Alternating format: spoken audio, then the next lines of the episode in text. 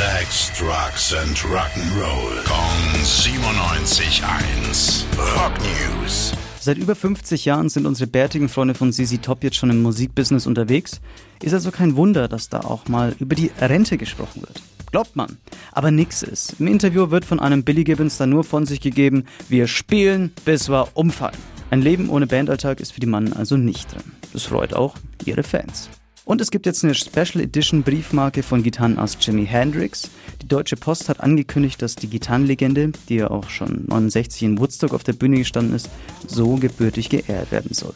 Ist eine geile Aktion und vielleicht wird es ja dann auch wieder modern, ein paar Briefe zu schreiben. Rock News. Sex, Drugs and Rock'n'Roll. Kong 97.1. Frankens Classic Rocksender.